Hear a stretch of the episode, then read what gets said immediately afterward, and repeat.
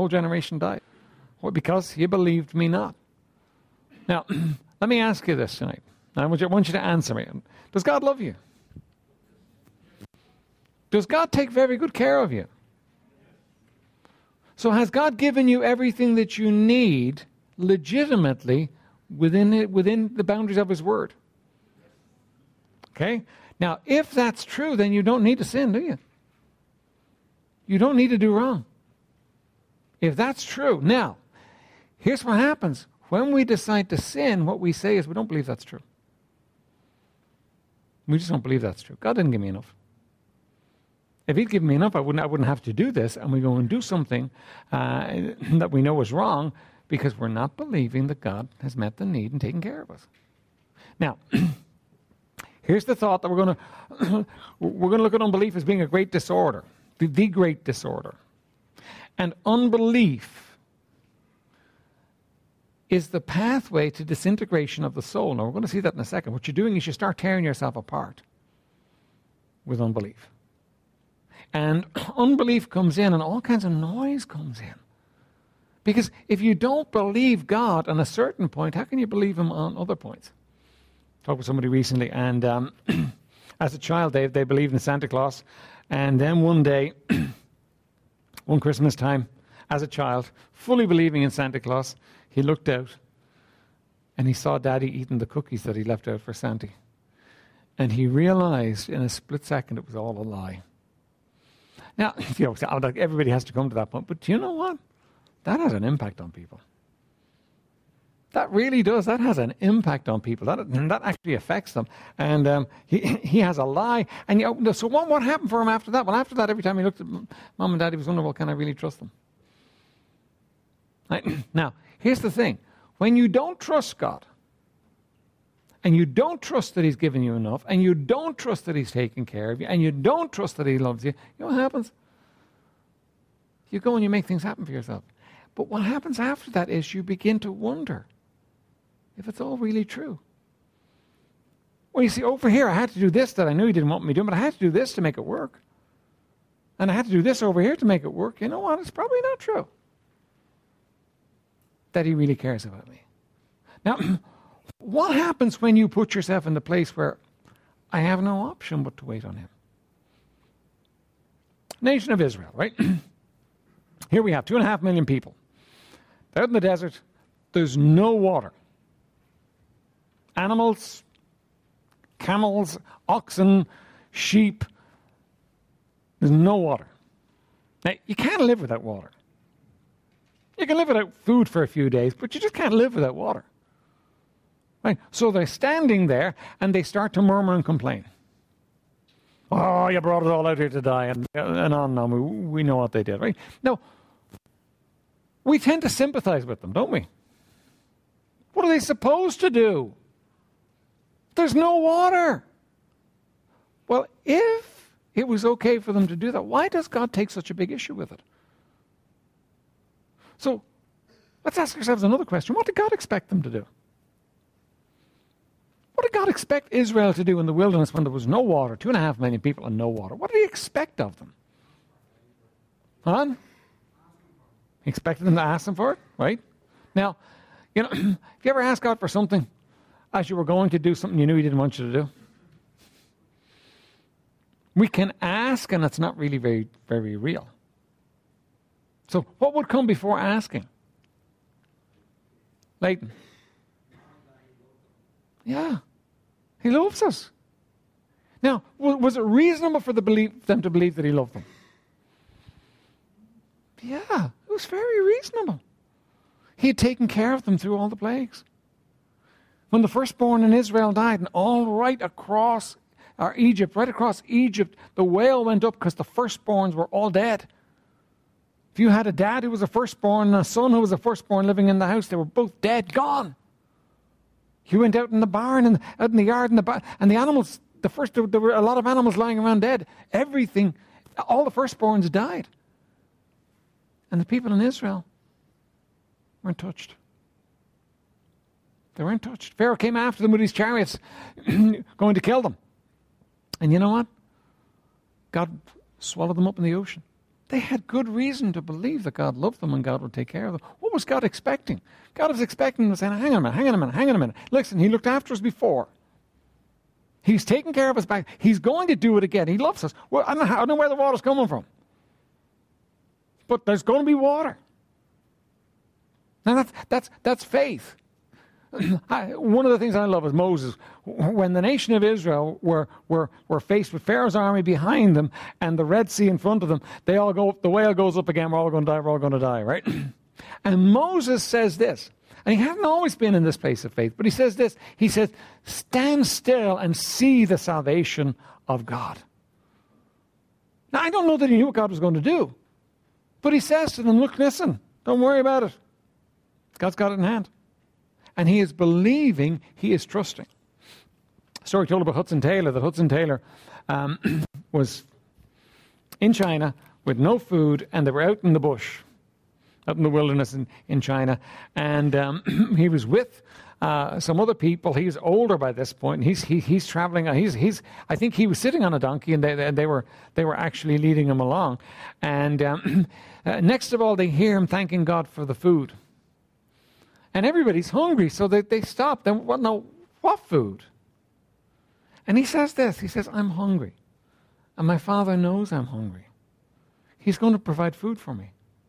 And sure enough, they came, came upon a place and they were able to buy food and they, they, they, they were able to, to, be fed. But, but what, was, what, was, what was exciting about that was Hudson Taylor had a need. And he knew that when he had a need, his Heavenly Father was interested, loved him, and was going to meet him. So, on that basis, he was thanking him for it before he ever saw it.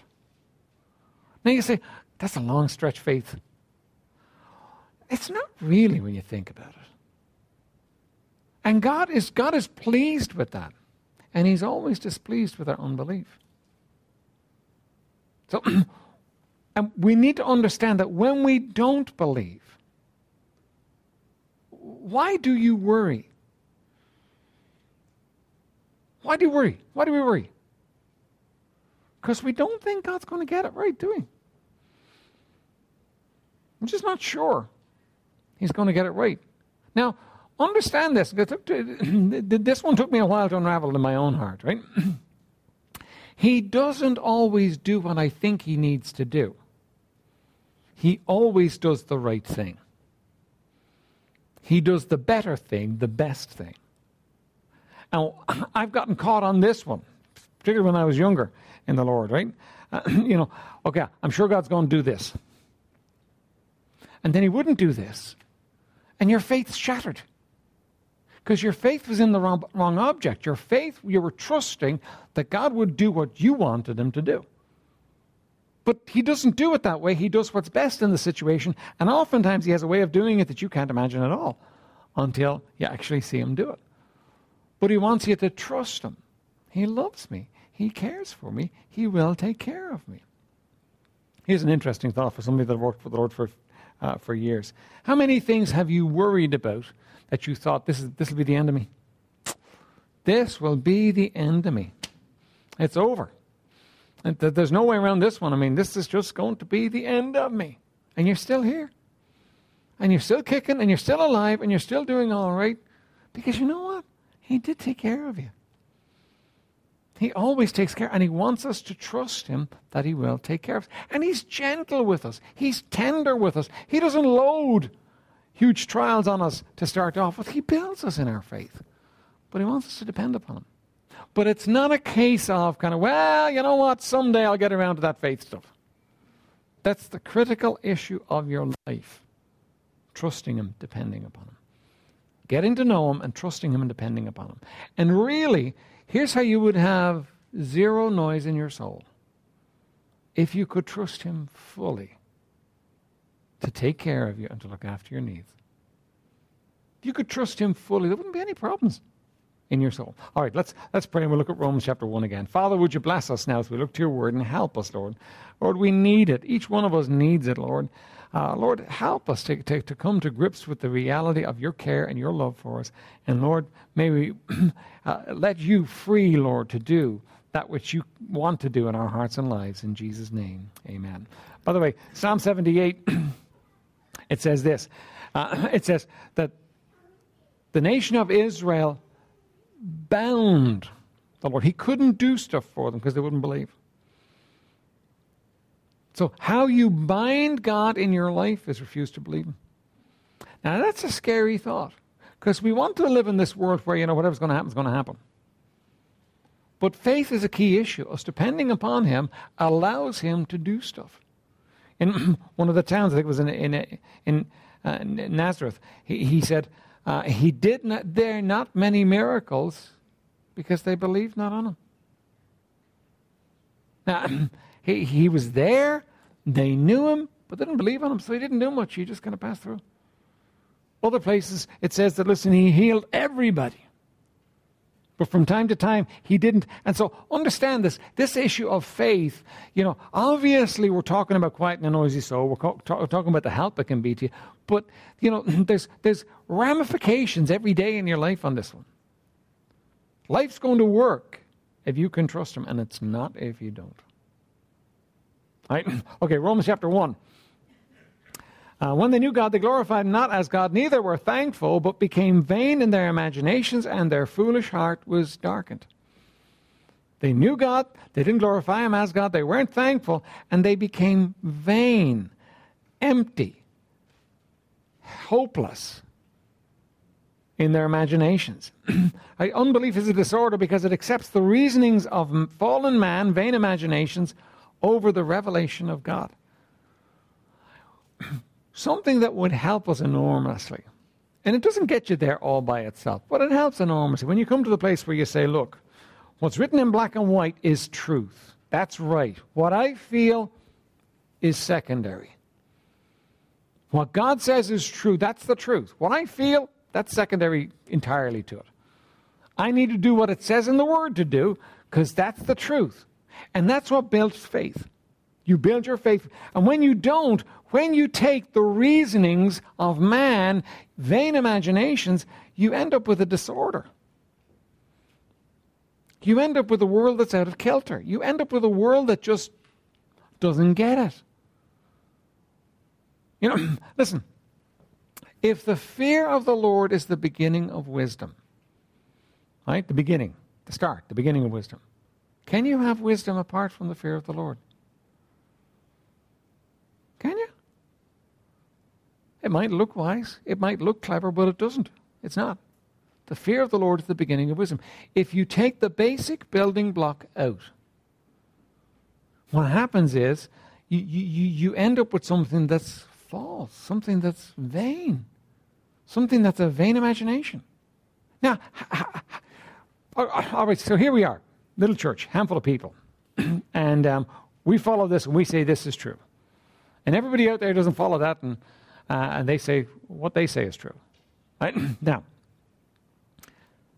how's it going to be proven who's true? How are you going to know in the end who's true? What's right and what's wrong? How are you going to know for sure? How can you know for sure what's, tr- what's right and what's wrong? Pardon? He tells you his word, and, and, and that, that serves for us. It doesn't serve for them out there. They don't believe it's true because it says in his word. Do you ever hear the saying, the proof of the pudding is in the eating? One day, the reality of it all is going to be demonstrated in Technicolor. One day, heaven and hell are going to be the only things that matter. One day, all that we've got on this planet is going to seem very unreal when placed beside the realities of heaven. The moment somebody dies, it all changes. The priorities change, all of it changes. Now, that's the time when we're going to know. That's the time when, you know, there's no just accepting by faith the word. That's the time when it's real. Our faith shall be sight, one of the songs says. We'll come to the place where it's real. Now, at that time and in that place, there's no question about it. What's real is real. And um, So one day faith will be proven. And so until then, God says, I want you to by faith to trust my word. And here's the truth as you trust his word, you say, Yeah, it's true. Works. My life works better when I obey the truth. Every area of my life works better when I obey the truth. The more I obey the truth, the better life works. The problems in, in our lives are caused by the fact that we're not obeying the truth in certain areas. But wherever we obey the truth, it works better. So, you know, every time I obey the truth, I say, yeah, well, you know what, that, that works, that's true. And every time I disobey it, you know, well, you know what? That, that means it's true too, because it's a problem. Now, typically, you know, people don't disobey God's word and say, oh, you know what? I did wrong, did, did a wrong thing and it's kind of, it's, it's rubbish. Now, what, what we do is we justify our rubbish until somebody sits down at some point and says, are, are you listening to yourself? Would you, would you look at the reality of your life? Is it really helping you to disobey God? Is it really helping you? Are you better for it? Are you happier for it? Are you more pleased over it? Is it really helping you? And you have to kind of think it through. Sometimes you have to give yourself a talking to and think things through. really, all right? but what happens is uh, vain imaginations are a disorder and they start, we start disintegrating. Um, Number two, that as we shall see, most of the psychiatric disorders of our day are rooted in the great disorder. These passages are merely representative of many that representative of many that show the relationship in scriptures. In each of these passages, an obvious sin shows up, but God's rebuke is for unbelief. Right? At the root of anger is unbelief. Now we looked last week at it. Moses smote the rock. God doesn't say, Moses, you are angry. Moses, you are proud. You know, he doesn't say, You've always been like this, Moses. That's why you killed the Egyptian back there. He doesn't do that. What does he say to him? Unbelief, Moses. You didn't believe me. You believe me not. You didn't trust me. Now, what did Moses not trust about God? Why did he have to get angry? Because these people weren't doing right. And he needed to get angry with them because they were just so annoying and so frustrating, and he needed to get annoyed with them to move them. It's exactly why you get annoyed and angry. That's exactly why, because you need to move these people. And in the moment when you're annoyed and angry, there is no God. You are God because you are making it happen by the power of your anger. And it's unbelief. God's in it. And what does it unleash? It unleashes, listen, a, a storm in your soul, doesn't it? You get angry and it unleashes a storm inside you. And the reality is, you need to come to the place where you trust. No, no, God knows what he's doing. He knows what's right here. Um, what about when we get bitter? Somebody done me wrong. Is that unbelief? What about Joseph? Somebody definitely done Joseph wrong. What does Joseph say? God did me good. And you want to make that a special case, don't you? Yeah, well, that was Joseph. He was on his way to the throne. But the Bible doesn't say all things work together for good to Joseph. The Bible says all things work together for good to them that love God, to those who are called according to his purpose. That's you and me. And so, you know what? when we get bitter, it's because of unbelief. I won't trust him. He's got it in hand. I'm okay. You know, I love Numbers chapter 12. Uh, no, yeah, Numbers chapter 12. In Numbers chapter 12, you have Aaron and Miriam going up against Moses. By the way, the whole nation are going up against him. You take too much upon yourself. You think you're so great, Moses. You are just, you think you're it. You think you can say everything and rule everything. And they're going after him. And you know what Moses says? Nothing. He doesn't get angry, he doesn't get upset. He doesn't fight his corner. He just goes on doing what he's doing. Doesn't get involved in it at all. It's almost like it didn't matter. Bible doesn't tell you what was going on in his head, but let, let me help you. What was going on in his head was this, right? Well, God called me to this. I'm not doing anything I want to do myself. So you know what? God's going to have to take care of it. And he just rested in it. And boy, did God take care of it. Boy, did God sort the situation out. But you know, we don't trust God to sort the situation out, do we? You know what? if we don't sort it out, it won't get sorted. God's kind of tardy. He didn't sort it out quick enough, so we helped him out. And we sorted it out for him. And we end up bent out of shape, and we end up bitter, and we end up upset because, you know what? We're not willing to let God actually do be God. If He's God, He can take care of it, and He can take care of you, and you can trust Him to. Now, for some of you, you're going to have to start trusting Him to see the reality of it. But the more you trust Him, the more you're going to find, you know what? He is real. He does it. It gets exciting when you do, right? At the root of anxiety is unbelief. The guy's in the boat. Carest thou not that we perish? Why is it that you have no faith? How could you perish? I'm here. Did you really think all my father's plans were going to uh, get swallowed up in a storm at sea one night? Did you think I couldn't take care of you? Did you think it's only when I'm physically awake that I'm able to take care of you? Because they needed to learn, because he wouldn't always be physically awake. He was going to be dead on the cross. He was going to be gone from them. They needed to learn he can take care of us even when we can't see him. So do we. He can take care of us even when we can't see him. uh, at the root of despair, we looked in Hebrews chapter 12, is unbelief. You know, unbelief. We're not trusting him. You know, if we believe him, the things that he tells us in his word are truth and we can walk on them. We can depend upon them. We can stand upon the promises. We can expect God's going to do exactly what He said He's going to do.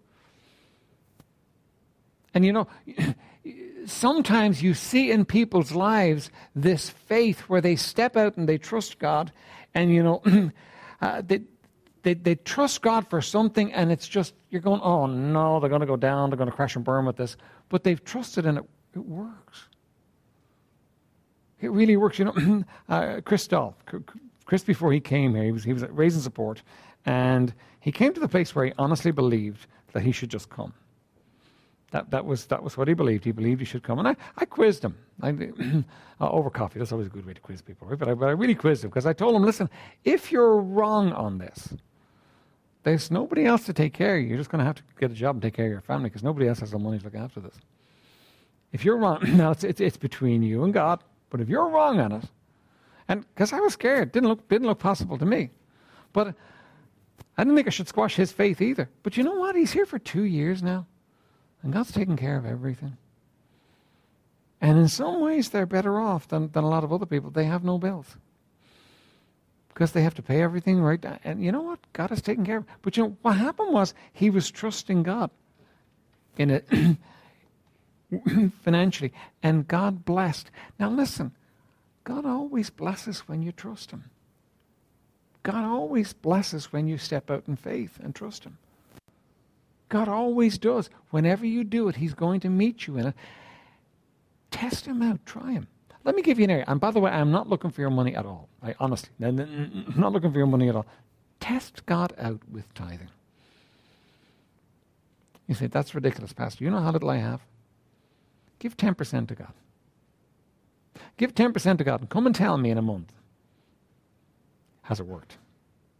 Just trust him. Give him 10%. You say, Pastor, I can't make it, make it, make it work right now the way it is. Test him. The Bible does tell you to test him in that area. And you know what will happen? After a month, you'll be saying, It works. It works. I've got more than I would have had if I kept the 10%. I, I, know of a church. I, don't, I, I, I want to do this, but I don't think I should do it because I don't think it's the right thing to do, right? But the, there was a church and they said, listen, uh, test God out as far as tithing is concerned. And if you're not completely satisfied after three months, we'll give you back all the money you gave. now, I think you could do it legitimately and it would be true. I just don't think it's right. It's the tithe, it's God's money. I don't think it's right for us to, uh, uh us to play with it like that, like, it, uh, like it's shopping, right? But trust God with it. And learn to trust God in those areas, and you'll be amazed at what happens. But when we won't trust God, we begin to unravel our own souls. We begin to hurt ourselves. We begin to unravel ourselves, right? the lie, the fantasy of the great disorder is that God is not doing enough for me. God Himself is not enough for me. I need something more. I need something more. No, you don't. You say, Pastor, you don't understand then. You don't need something more. Because if you did need something more, the God who loves you would have taken care of you and given it to you. You say, but it's uncomfortable. I didn't say it was going to be comfortable. You don't need it. You don't need it. If God hasn't given it to you, you don't need it. He's got a purpose in you not having it. It didn't happen by accident. God's got a purpose in it. Uh, we have interpreted that what we know about God from our experience instead of interpreting our experience in light of what is true about God in the scriptures. what happens is, you know, we experience God in a certain way, and we get a wrong idea of it. And um, what we do then is we build really an idol in our minds of who God is. You know, say for instance, right? You know, I'm, I'm trusting God uh, to do something in particular in a certain way and expecting Him to do it. And He doesn't do it that way at all. Trusted the Lord for several pieces of land for the church. Really trusted Him for it, and we're praying about it and, and, and all kinds of things. And God didn't do it that way. He had a whole different way of doing it. You know, we, we had prayer meetings and we fasted and we prayed and we sought the Lord. And you know what? It amazes me how we bought this place. I was walking out of the church one day, and um, uh, Paul Taylor was walking uh, uh, out of his garden, and I said to him, Paul, are you selling the building? And he said, yes. And I said, how much? And he said, how much? And I said, okay, we'll buy it. And that was it. But that was not what we had planned at all. But that was obviously God's plan. And this building has worked so much better. By the way, that's always true of God. The plan He produces is always better. Now, but here's the thing you trust God for something and it doesn't happen, and you think, you know what? God failed me. You got to be careful of that one because you can't let that one in. Um, if you let that one in, it will kill your faith. You know, if you got it wrong, you got it wrong. Oh, nope, I got it wrong. I trusted God for things that weren't His plan for us. You trusted God for things that weren't His plan. That's okay. You get it wrong. But recognize you got it wrong and don't pull your, pull your faith down. And what I often see people doing, doing is pulling the faith of other people down too. you know, trust God to do, trust God to be God and to know what's best in the situation, right? Uh, number four, if we reject what God says is true, all we can do is live in a fantasy world of imagination because the world as we are choosing to believe it does not exist. Now that's, that's deep. It becomes a fantasy world if we decide not to believe God is who he says he is. Right? okay, uh, a world where God does not love us doesn't exist. It doesn't exist. Right? Now, if I go across the road and I meet somebody who says, Yeah, well, God doesn't love me, is that true? So, are they believing a lie? You say, well, hey, it's not a lie for them.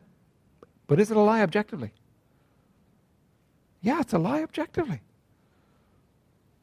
Yeah, it's a lie objectively. okay, here's, here's the deal, right? Everybody believed the world was flat. Right? Everybody, all the scientists, everybody believed the world was flat. If you went too far in a boat, you'd fall off the edge. Right? They were sure. You know, poor Galileo decided, no, it's not. It's a sphere. It's round. We got it wrong, guys. You could keep going, and what you'd end up, you just come back to where you started. So they decided he was a lunatic. He was excommunicated from the Catholic Church. He was in all kinds of trouble for heresy because everybody knew the world was flat. Now, let me ask you. We'll say you're one of the billion people or whatever that lived on the world at that time, and somebody comes and says to you, Is the world flat? You say, Of course it is. Is it a lie? Yes, it's not flat. Because everybody believes it doesn't change the fact that it's a lie. That doesn't change it. Truth is truth. There's an objectivity to truth that you have to understand, and that's the reality of it. Right? So when it comes to our lives, if we look at the world and we say God doesn't love us, that's just not true. That's not true because he tells us he loves us in his word. And it's not true because many people here could, could, could, could testify of his love for us. It's just not true. God loves us. Right? A world where God is not in control of all things for our good and His glory does not exist. Now, somebody can believe that if they like. You know, God's not in control, or where was God, or throw out those, those dreadful things people say. You know, but God's in control, always for our good and His glory. A world where God is heavy handed and mean spirited does not exist. I was raised in a church with a heavy handed, mean spirited God who wanted to spoil everybody's fun. And you know what? When I saw the door, I was going through it as fast as I could and I was never coming back. Right? and, and, and all I knew, by the time I left the Catholic Church, all I knew was there was only one thing I really knew about religion. Right? I don't want to be a Catholic. That's all I knew. I, I don't want this. Whatever this is, I don't want it. If this is Christianity, I didn't want Christianity either. I just wanted, wanted something else because you know what? Listen, this God just hated us and wanted to take all the fun out of life. God's not like that. God loves us and He blesses. God delights in blessing us. Know, it's our Father's good will to give us the kingdom. He, he, he loves us. Right? but when I believe those things, they're fantasy worlds. You know, when Pharaoh believed, right, that he was a god and no one could touch him, and Moses, you can't take the people of Israel, was that a lie? How did he find out it was a lie? When his firstborn son died? Because the God was much bigger than him. But his delusion persisted. And his worldview wouldn't change. So that he went after the people of Israel and he really found out when the water came in over his head and he died. And he had to face that God. It was a lie. And you see, what you believe is critical to you. It's a critical issue as far as your life. Either you're going to live in a fantasy world, unbelief, or you're going to live in a world of truth and reality. This is truth and reality. And when you take truth and reality and line up your feelings and your experience and your thinking with truth and reality, you're living in the real world. That's the real world. What's out there is not the real world. I mean, they say, you know, live in the real world. This is the real world. They just don't know it yet. But they will know it one day. To live in, a, live in a fantasy world is to hasten our own disintegration. Do you ever see somebody who's losing their mind? I mean, it's a heartbreak, isn't it? I mean, Lord, take me home. Don't let me lose my mind. Don't let me kind of, you know, come to the place where I'm, where I'm living in a world all on my own. But when you don't believe truth, what you're doing is you're hastening the disintegration of your own soul. You're getting to the place where you know, you're living in a fantasy world.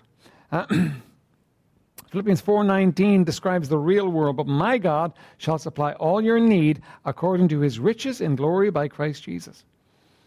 Okay, what does that mean to you? My God shall supply all your need according to his riches in Christ Jesus. That means everything you need, he will provide. You never have to do wrong to get what you need. Never. You may do wrong, but God will supply your need apart from you ever having to do wrong. So, what does that mean if I have a need and God's not supplying it? I don't need it. I don't need it. Now, let's move on. Discontent. Because that's the point where discontent kicks in. Discontent is the dissatisfaction of not having what we decided we need. Now, the things that make you discontented and unhappy are life destroyers. Jim Berg says this he says they are the pre-cancer cells that develop the cancer that destroys you. The things that you're dissatisfied about, the things that your whining, discontented heart says, if only I had what I need. And you know, we could go around the room and everybody would have a different idea of what they need. You know, if only I had this. You don't need it because how do I know you don't need it? Because God hasn't given it to you. I've had a lot of things I needed in my life, or I thought I needed, and God didn't give them to me. And you know what? I've survived perfectly well and done very well. And in fact, I found out that the things He wouldn't let me have were actually blessings. because that's who our God is. You, listen, we get all kinds of ideas that we need. Do you ever see a child who's tired? And, you know, uh, they, they, they need chocolate. Or they need sweets, or they need something, or they need that toy that belongs to somebody else.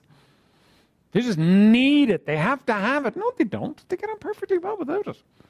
By the way, don't give in to their needs. Don't give in to those false needs that they have. Don't do that to them. Don't, don't, don't, don't let them get into the place where they, where they, um, where they think their needs are real and are going to be because they'll think God will do the same for them, and He won't. God will hang them out to dry because they don't need it. Don't put them in the place where, where they think they're going to get it. you see, when we feed our minds with discontent, we are saying, God is not enough. I don't have this, and I don't have that, and I don't have the other, and it's just not enough. And by the way, it kind of, it kind of goes, it? It, it gets going. You get more and more of it going. uh, I should be, I should have. I should be doing better. I should have a family. I should have more money. I should have a house. I should have a car. I needs that are rolling around. I need this, I need that, I need the other. And you know what, folks? We can very easily miss all the blessing in our lives because of the things we need. Can't we? You know, uh, they talk about us living in the future. When I have, when I have. You know, and now is all you have. But we live for what's going to be, what we're going to have. No, no, no. Right now is enough because God is enough. Um, I don't like. And the things in your life you don't like, and you can go through a list. Now, it really is helpful uh, for you to actually write down some of those things, not for you to dwell on them, but for you to recognize in your own soul what's driving you. All right? These statements are dangerous because a lust for more is the basis of every temptation in the heart. James 1:14. Every man is tempted when he is drawn away of his own lust and enticed. They're dangerous because the lust for more drives us and it's temptation. Think about it. Can you be tempted with something you don't want? How many of you like chopped liver? So some do. No doubt, some do, right? some like that. Uh, how many of you absolutely hate chopped liver? You've been forced to eat it at some point, and you hate chopped liver right? Well, we'll say you're very hungry someday, you've been fasting all day, and I produce a pan full of chopped liver. Are you enticed? Not at all. You hate chopped liver. Now, if you like chopped liver, you'd be okay. But if you don't like it, listen, it's not going to entice you at all. You know, um, you know, and try and entice kids with cabbage. And you know what I have for you? I have a nice big bowl of green cabbage. They, they, they, they're not enticed with that at all. You, you, you never have a kid who steals the cabbage and runs out to kind of eat the cabbage, to, you know, uh, tucked in a corner outside. that doesn't happen. Do you do that, Rebecca? Do you steal mom's cabbage and go, go and eat it outside? Very good, Rebecca. um, you know, you, know, here's what happens. It's the things that we desire that leave us open to temptation. It's all the desires that you've left rolling around in your mind and you haven't dealt with, and you haven't come down to the place of faith and said, No, God has given me enough. I don't need it. Now, listen, there is a legitimate way to deal with legitimate things that you want. Lord, I would really like this, Lord, in your time and in your place, Lord, but I'm putting it in your hands. But when I, when I let it roll around in my heart, I need, I want, I desire, I have to have. It's not fair. Everybody else have, and I don't. When I let those things go, what I'm doing is I'm leaving myself wide open to temptation. And the enemy knows. He knows what's in there. And that's the area he's going to go after you, and why wouldn't he? He's going to go after you in that area. He's, he's going to nail you in that area because, you know, what, what you're doing is you're, you're, you're, you're focusing on your lusts, and it's our lusts that he takes and he uses to uh, bring us into temptation. um, write down a list of your if onlys. By the way, let me just give you a quick illustration with Israel, right? Numbers 11 through 16. Don't turn, there's too many chapters to read, right? But in Numbers 11 uh, through 16, the nation of Israel are in a moany bent. Now, they're moany all the time, but they were really moany at this point, right? They had all these things they were moaning about. Right? all these things they were moaning. They were saying, if only life was easier. It's too hard for us, Moses. You've made it too hard for us. Life was better for us back there. If only, if only life was easier. Right? And they're, they're, they're moaning and complaining. If only we had water. Uh, if only we had something other than manna to eat. if only we were back in Egypt. And they even go so far as to say, if only we were dead, like our brethren that, that, that died in the wilderness. Better for us if we had died. You know, and what are they doing? They're, they're, they're focusing on the things that God hasn't given them because they didn't need it. Now, in all honesty, I have no desire to live on any one single food for 40 years. Don't have any desire for that, you know. Uh, I like a, very, a varied diet. But you know what? If God decided that's what it was to be, it would be enough. It would be enough. And if I rested in Him, it would be enough for me. Because He loves me and He would take care of me. You see, but when I let the, the uh, I want more than this, and this is not good enough, and I have to have, and I have to have, and I have to have. And, and I start going after all those things that are not enough in my life. You know what happens? I end up unraveling my soul. How much noise is caused in your soul because you don't have what you deserve? And you don't have what you want, and you don't have what you need, and everybody else. How much noise is caused in your soul? How much discontent and misery do we cause ourselves by not saying, you know, this is what God gives me is enough? I have enough. By the way, think about it this way. I'm not, not suggesting that you're, you're kind of trying to pull a number on God because it won't work. But think about it this way. You know, if you have a child who's whining and never satisfied, how much do you want to give to them?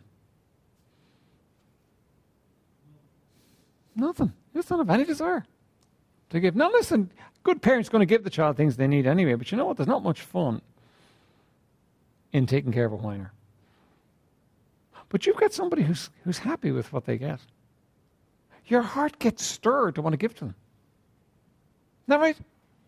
Your heart gets stirred and you, you enjoy giving. You see, and what happens is that when we get satisfied, we enter a whole new economy.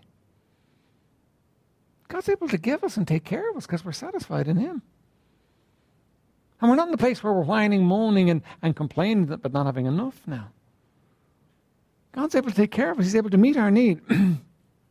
so, what we need to do, you need to learn to look for the roots of unbelief and discontent when you see the fruit of guilt, anxiety, anger, and despair.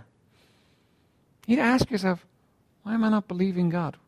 When you get in that place where you're griping and murmuring and complaining and discontented. Now, I know, listen, it's people that do it to you. It's always people. But the truth is, what you're saying is, God's not giving me enough. He's not taking care of me on this one. I need more. And that's dangerous ground. It's dangerous for you because your unbelief will disintegrate your soul. And it puts you on the off with God as well. And you don't want to be on the off with God. God knows best. Back to the thought of Jesus as he faced the cross. Nevertheless, not my will, but thine be done. Lord, I don't want this. This is, this is not what I want, Father. But if it's your will, I accept it. It's enough. And that's where we need to be in our lives. If this is your will, Lord, it's enough. And when we put ourselves in that place, we're in the place of faith. We're in the place where God can minister to us and God can take care of us. Isn't that what Joseph must have believed as a slave? Didn't want to be a slave, didn't want this, but Lord, this is what you have for me right now. It's enough. And then on top of that, to get thrown into prison? But Lord, if this is what you have for me, it's, it's enough. I'm not going to get bitter. I'm not going to get bent out of shape. I'm going to love you and walk with you. And you know what? It's amazing how we can make a special case for ourselves. Well, that's probably true for everybody, but you know, you need to understand my situation. My situation is definitely not enough. And here's the reason.